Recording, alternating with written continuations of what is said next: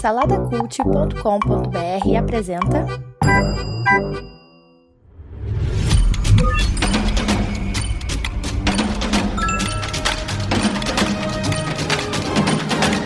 Bicicletas Voadoras.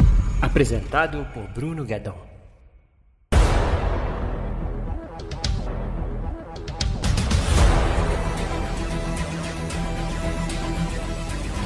Ghostbusters, mais além.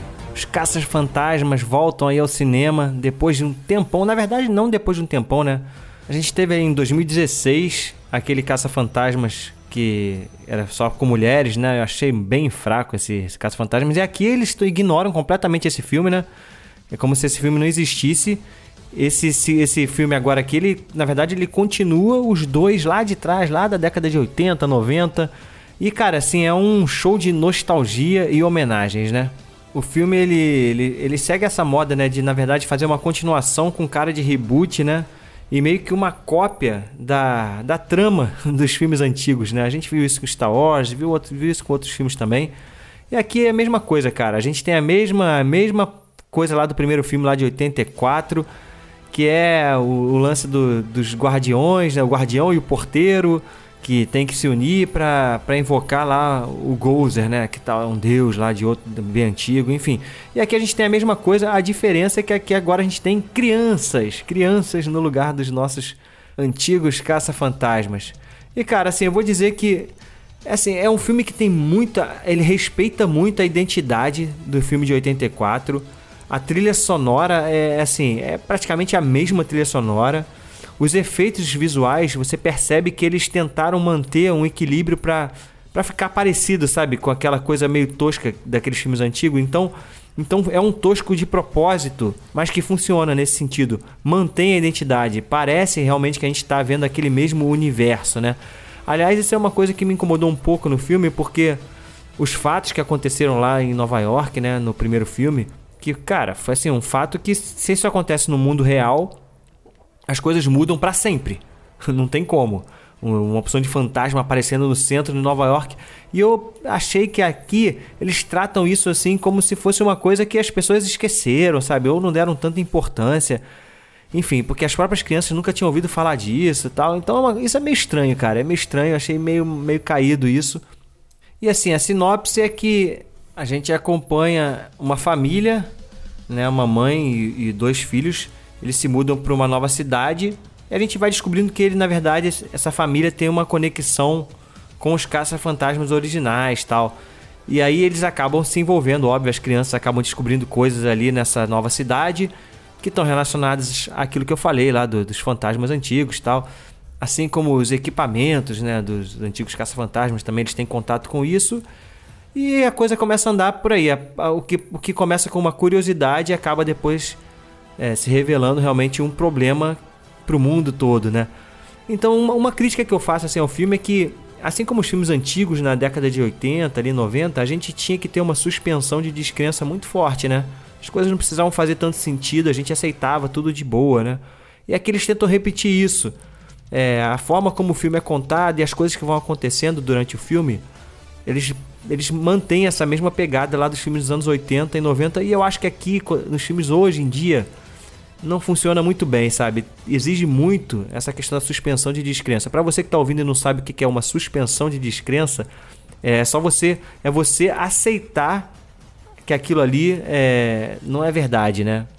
Não ficar questionando muito a lógica das coisas, né? É tipo assim, aceitar e pronto, é isso aí. Suspende a, a sua descrença na, naquilo ali e aceita. Embarca nessa viagem aqui. E é isso, cara. Aqui eles têm muito isso. É, Tu tem que embarcar, tem muita coisa que tu olha assim, ah, cara, isso não é possível, isso não aconteceria e tal. Mas os, os filmes lá de antigamente também eram assim, né? Apesar de que, que, por serem cientistas e tal, a gente até dá uma credibilidade maior. Aqui são crianças, né? O que deixa a coisa mais difícil ainda. Enfim. Agora, o filme ele é repleto de nostalgia e homenagens, né? Principalmente o último ato do filme, o terceiro ato do filme, assim, é muita homenagem pro, pros, pros filmes clássicos, né?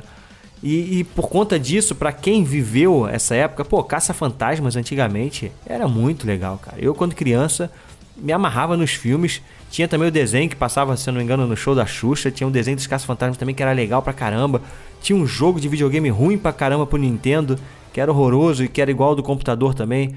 Era horrível o jogo, mas, cara, Caça-Fantasmas era muito legal, né? Você tinha os brinquedos tal, a, a marminha, a armadilha.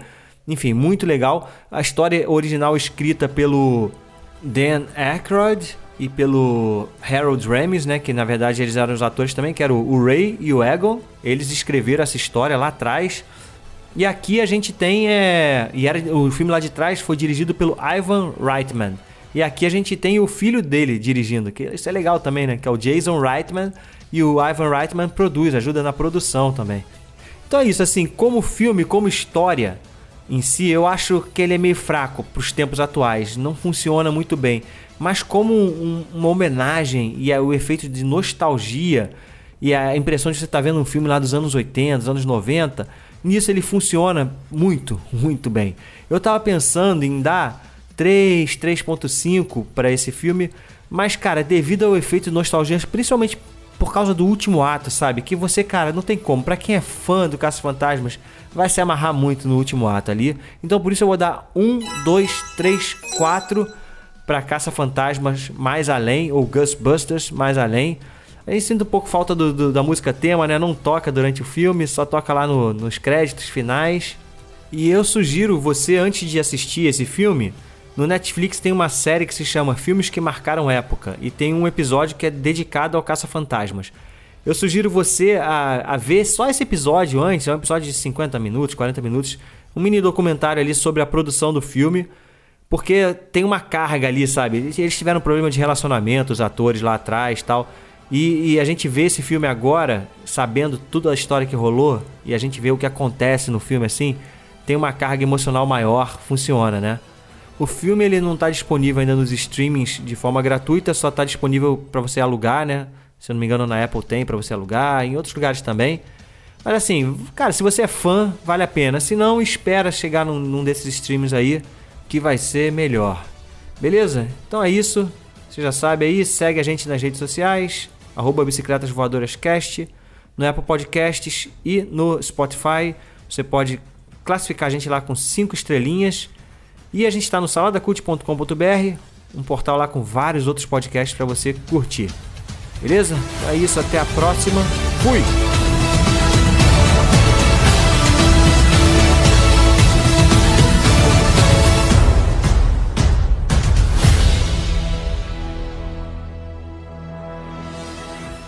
Produzido por Imagem Vida Studios, imagemvida.com.br.